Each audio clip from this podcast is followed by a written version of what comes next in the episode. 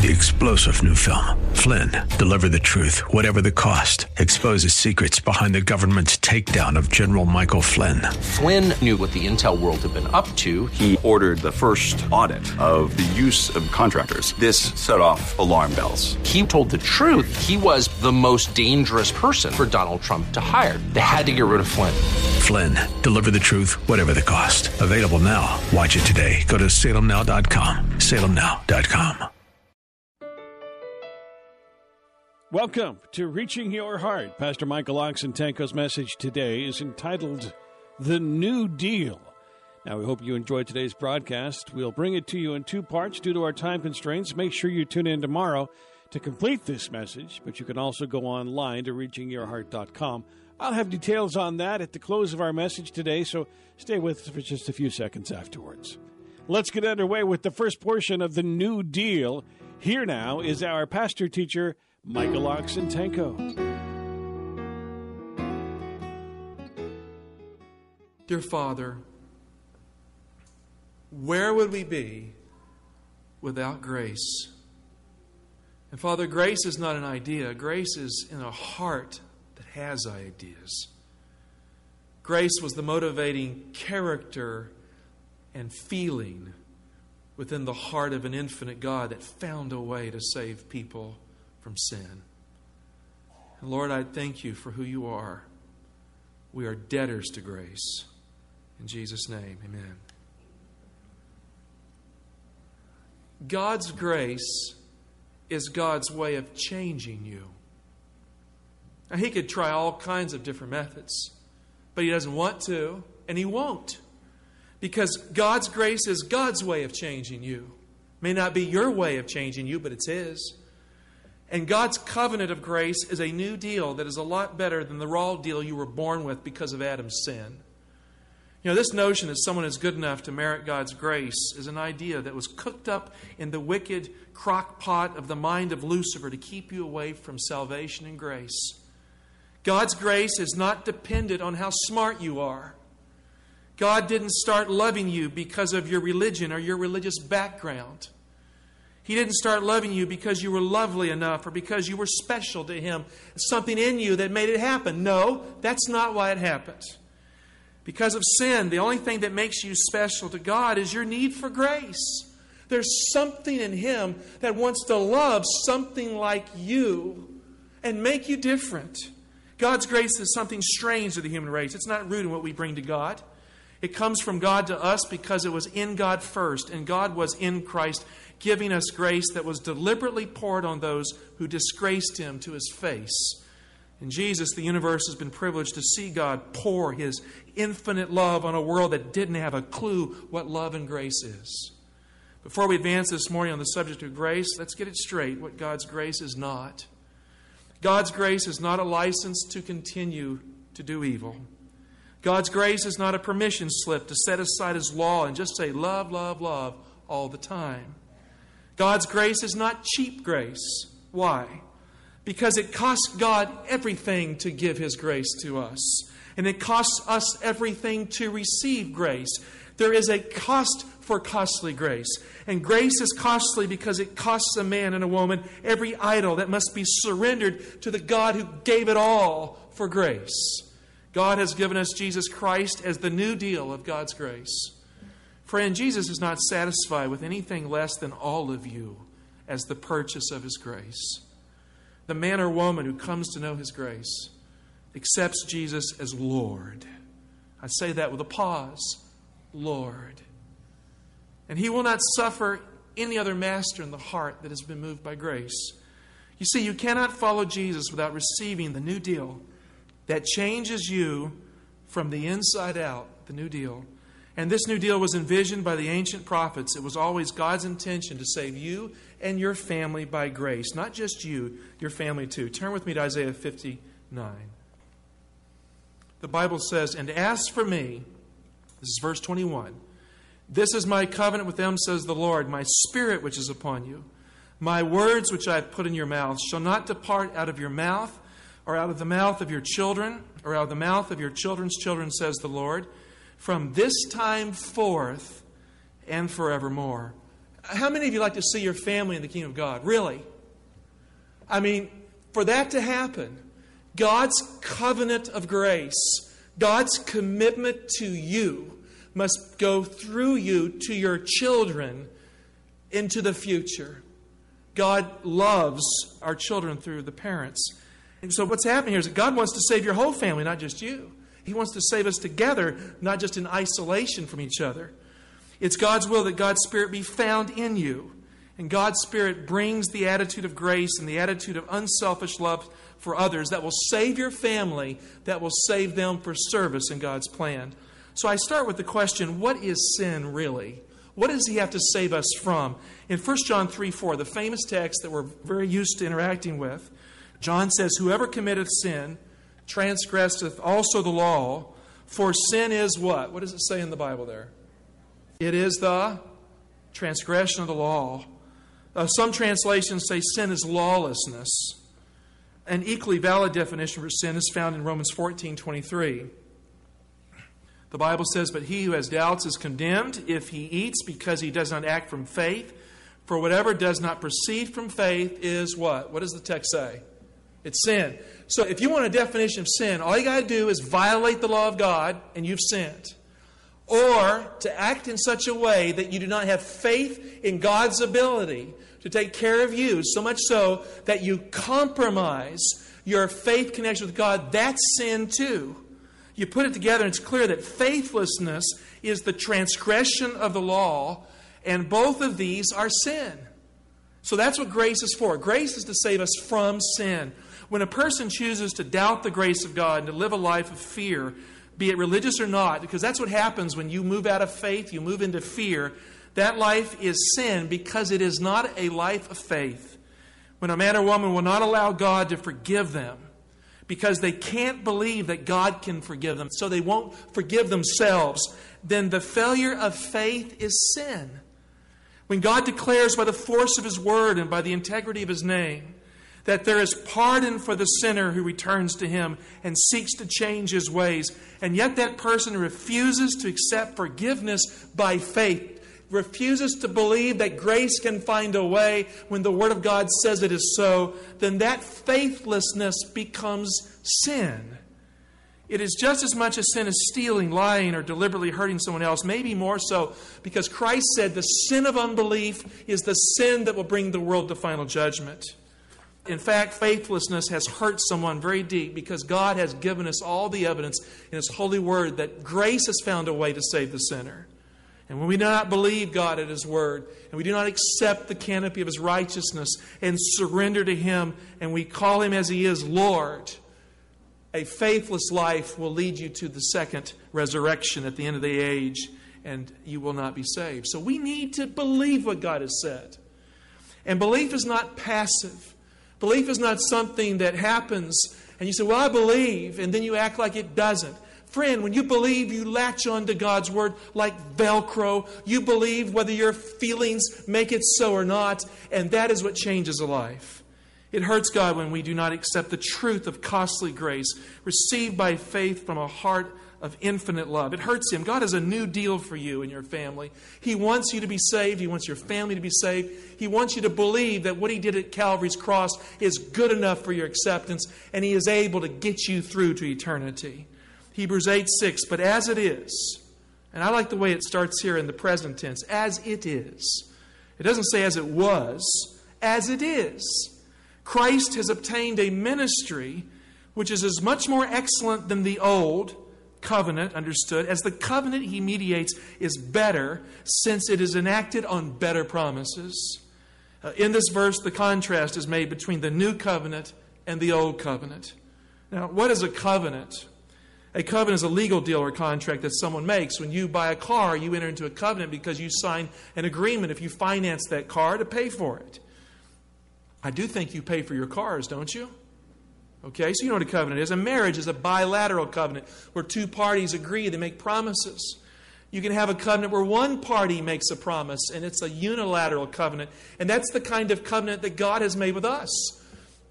God's promise of grace is not based on how good you are. It's not based on what promises you can make. It's based on what God has done in Christ and would do in Christ, based on who He is. It's a unilateral covenant. It comes from Him to us as grace. And God's covenant is His deal, His new deal that He makes alone with the human race. And if no person would turn to Him in faith, He would have died for the world anyway. That's who God is. It may come as a surprise for you to know that the new covenant is really the oldest covenant of all. The new deal is older than any raw deal you were born with because the new covenant is in fact the everlasting covenant. Let me prove it to you. 1 Corinthians 11 25. We read this verse very often at communion service. It says, In the same way also the cup after supper, saying, This cup is the what? How does it read in your Bible? It's the what? The new covenant in my blood. Do this as often as you drink it in remembrance of me. Very clear here. Jesus' blood is the blood of what covenant according to that verse? It's the blood of the new covenant. Now let's look at another verse, Hebrews 13, 20 and 21. Now may the God of peace, who brought again from the dead our Lord Jesus Christ, the great shepherd of the sheep. Now this verse tells us a lot. When you read the 23rd Psalm, the Lord is my shepherd, we know who he is. David was speaking of Jesus Christ, the great shepherd of the sheep. By the what? By the blood of what covenant? The eternal covenant. Equip you with everything good that you may do his will, working in you that which is pleasing in his sight through Jesus Christ, to whom be glory forever and ever. Amen. So, no missing it here. Here, his blood is the blood of the everlasting covenant. And so we've learned that his blood is the blood of the new covenant. This verse says it's the blood of the everlasting covenant. Without getting too technical here, it doesn't take a genius to figure out that the new covenant is the everlasting covenant. The blood of Christ ratified God's covenant. So what's new to us is not new to God. What's new to us in Jesus was something ancient and old to him. It was a promise he made that he kept at the cross of Calvary by the blood of Jesus. In Deuteronomy 4:13, God's covenant is the 10 commandments. Now you say, "Pastor, here you were talking about grace and now you're moving to law." Right? I'll repeat myself. In Deuteronomy 4:13, God's covenant is the 10 commandments. Well, look at it. Deuteronomy 4:13, and he declared to you his covenant which he commanded you to perform, that is what? What does it say? The 10 commandments, and he wrote them on two tables of stone. You say, wait a second, Pastor, why are you shifting like this? Because there's a truth that must be understood if we are to grasp the significance of God's new deal. Before the Ten Commandments were given at Mount Sinai, they were in existence. They didn't just suddenly pop into existence at Sinai. They represent a truth that is ancient and old, that is very much so in the mind of God from eternity in the past. The Ten Commandment law of God is a transcript of His holy character of mercy and justice in that order. The universe, in fact, cannot exist without a moral law. And the Bible teaches that the moral law of the universe, which has been expressed to Moses and to Israel and for the human race at Sinai as the Ten Commandments is in fact God's name. That if you want to know how to spell God's name, there are 10 statements that make God's name come into play. It's called the Ten Commandments. It is the substance of the new covenant. Now you say, wait a second, I thought the new covenant did away with the law. The new covenant, the holy Ten Commandment law of God, is the substance of the new covenant. The everlasting covenant, which is the new covenant, is God's name. And when Jesus died on the cross of Calvary, God's name, which is God's law, he signed the new deal with God's everlasting name, his eternal covenant in blood, signed. The deal was operative. Let me give you a couple of verses that will help to show this relation between God's name and God's eternal covenant. Psalms 111, verse 9. I guess that's another way of saying 111, right? Okay. Verse 9. Now, here it says he sent redemption to his people. He has commanded his covenant for how long? What does it say? Forever. That means it's an everlasting covenant. Holy and terrible is his, what does it say? Name. So as soon as the Bible speaks of God's eternal covenant, it speaks of his name. The fear of the Lord is the beginning of wisdom. A good understanding have all those who practice it. His praise endures forever. God's covenant is forever because God's name is forever. And when you come to know God by His name, you become holy because you have come to reverence His law, which is His name. Isaiah 56, verse 6. Now, here's a chapter which says that the Sabbath day Sabbath was given for the entire human race, and a non believer who becomes a believer outside of Judaism could be brought into the covenant by keeping the Sabbath. And look what it says in verse 6 And the foreigners who join themselves to the Lord to minister to him, to love what? What does it say in the text? To love the name of the Lord, and to be his servants, everyone who keeps the Sabbath and does not profane it. And then it says, who holds fast my my covenant. Now, notice here, reverencing God's name is the same thing as holding fast his covenant. He says, These I will bring to my holy mountain. I will make them joyful in my house of prayer. Their burnt offerings and their sacrifices will be acceptable on my altar. For my house shall be called a house of prayer for how many people? For all peoples. God's not in the business of pushing people out of a relationship with Him. He is in the business of drawing His dear children from every corner of the world to His heart. So His house is to be for all people. The everlasting covenant of God's grace is, in fact, God's eternal name, which is His law of mercy and justice. And the integrity of God's name brought Jesus Christ to the cross of Calvary. Why? Friend, because Jesus has the name, Christ is the guarantee that God is as good as his name to save you. Christ came to reveal the name of God. Christ came to honor the name of God. In Jesus, the name is revealed in life, a perfect life, and it is revealed in a perfect death of sacrifice to save you. So when we speak of Jesus, we must understand that we are referring to the name. And the new covenant is really about Jesus who came to show us God. Friend, Jesus is God's new deal. Some people say, well, Pastor Mike, you know, aren't you getting a little too Christ centered here? Yeah, that's right.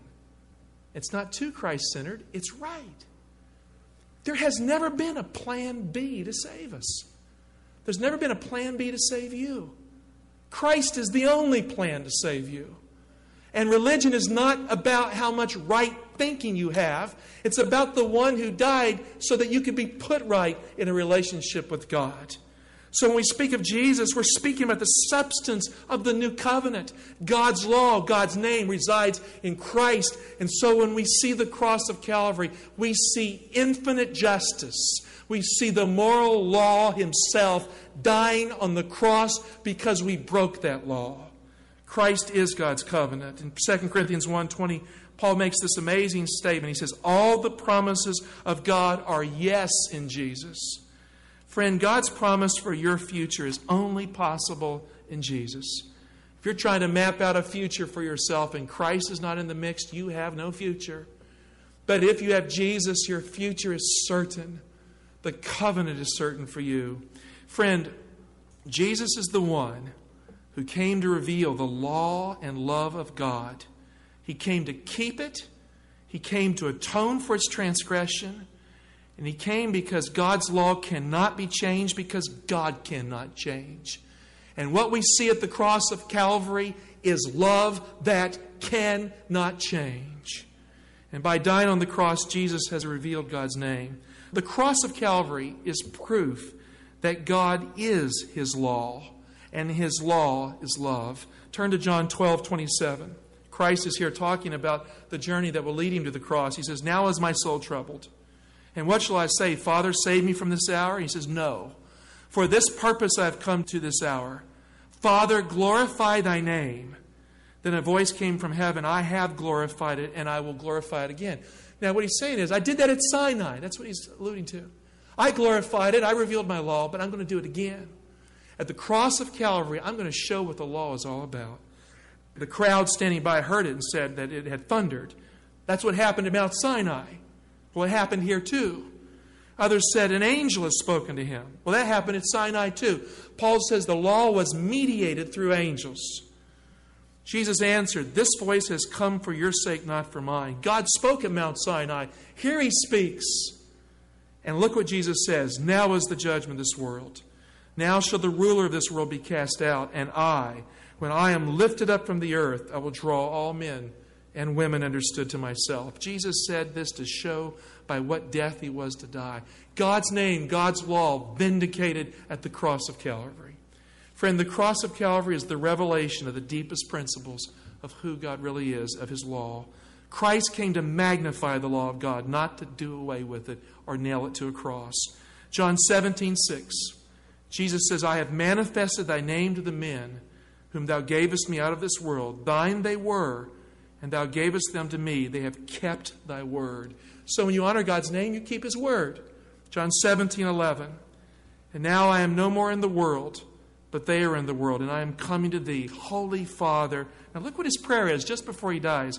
Keep them in thy, thy name, which thou hast given me, that they may be one even as we are one. And then John 1:12, but to all who received him, who believed in his name, he gave power to become the children of God. It means who believed in his covenant, who believed that he is what he says he is. That person can become a child of God. The new deal, which is God's new covenant in Jesus, takes God's eternal name, which is his flawless and eternal law, and it writes it on the human heart that has sinned against him, and it changes that heart. Grace found a way to change a sinner into a saint.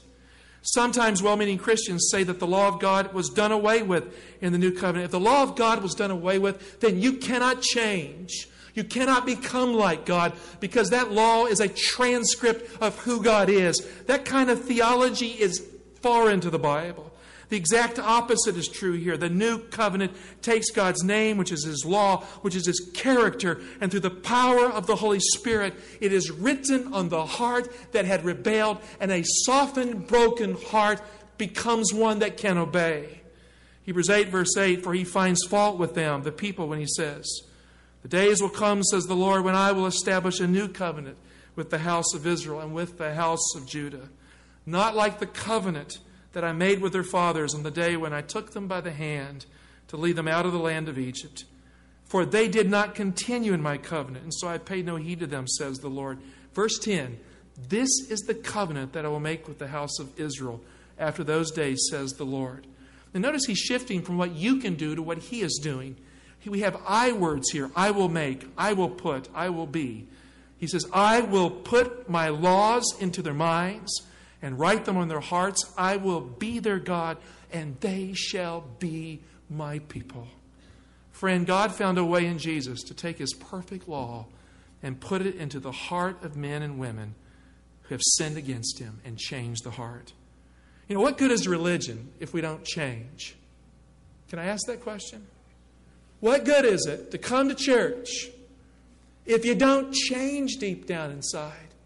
If you don't learn to love someone you wouldn't naturally care about, if your life doesn't shift from self centered existence to selfless ministry, what good is it? Friend, we must change for religion to be relevant. God found a way in Jesus to take his perfect law and change men and women. How? God found a way to draw the sinner to him and to save a person by grace so they would have an attitude change that changes the life. So, what in fact changes the life? It's not religion, it's not rules. And I believe in good standards in the church because the Bible teaches us so. It's grace. Hebrews 8:11.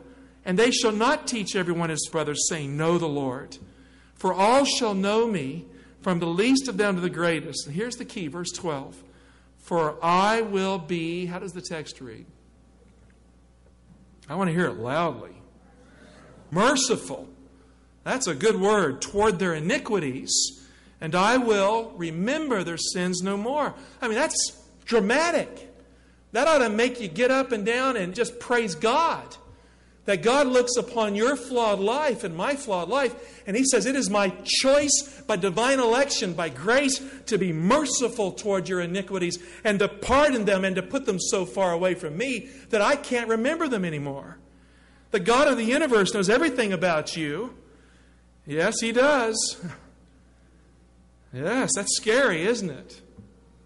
And yet, here he makes the promise that through the new deal, the blood of Christ, that his mercy is so great that he will forget your sins forever. Hallelujah. Now, I'm not the kind that says that a lot, but I want to for this. Praise God. That meets me where I need to grow. It meets me in my need for life and grace. Maybe it meets you where you need to be too. In Jesus, God has forgiven you. I mean, that's amazing New Testament teaching. In Jesus, I didn't say outside of Jesus, in Jesus, grace has found a way to look beyond what you have done to what you can be. In Jesus, God's name is more than a thou shalt not.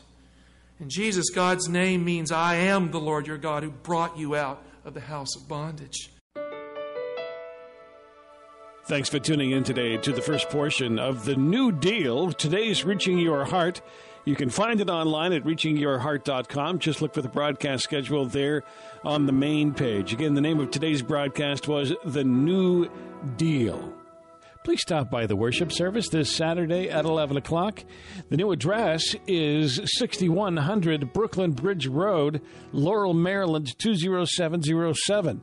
That again is 6100 Brooklyn Bridge Road, Laurel, Maryland 20707. We hope to see you there. For Pastor Mike and everyone here, also, please know that we do pray that God is reaching your heart. Three star general Michael J. Flynn, head of the Pentagon Intelligence Agency, knew all the government's dirty secrets. He was one of the most respected generals in the military. Flynn knew what the intel world had been up to. He understood its funding. He ordered the first audit of the use of contractors. This set off alarm bells. The explosive new documentary, Flynn, Deliver the Truth, Whatever the Cost, uncovers the facts behind this scandal. Flynn told the truth. He was the most dangerous person for Donald Trump to hire. I find out the worst enemy that I'm going to face in my life is right here in America. They took my assessment and they wanted me to change it. And I was like, I'm not changing it. They had to get rid of Flynn. With in depth interviews, archival footage, and never before seen personal records of the man behind the headlines. I just felt like I was drowning. Flynn, deliver the truth, whatever the cost. Available now. Watch it today. Go to salemnow.com. Salemnow.com.